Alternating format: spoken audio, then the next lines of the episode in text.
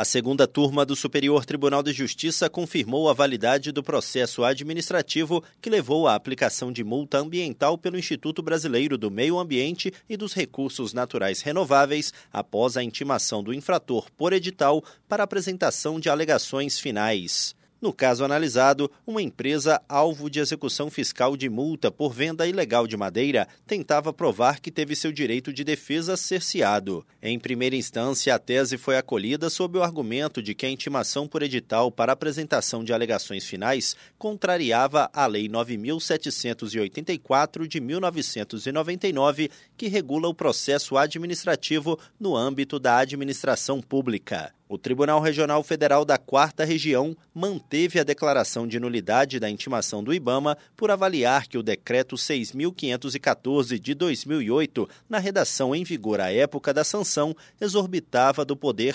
regulamentar. No STJ, a autarquia federal argumentou que os processos administrativos específicos devem seguir disciplina legal própria. O colegiado da segunda turma deu provimento ao recurso. O entendimento foi de que a comunicação processual ocorreu de acordo com a redação então vigente do Decreto 6.514 de 2008, que dispõe sobre infrações e sanções ambientais. Por isso, a turma julgadora determinou o retorno dos autos à instância de origem para que a execução fiscal da multa tenha continuidade.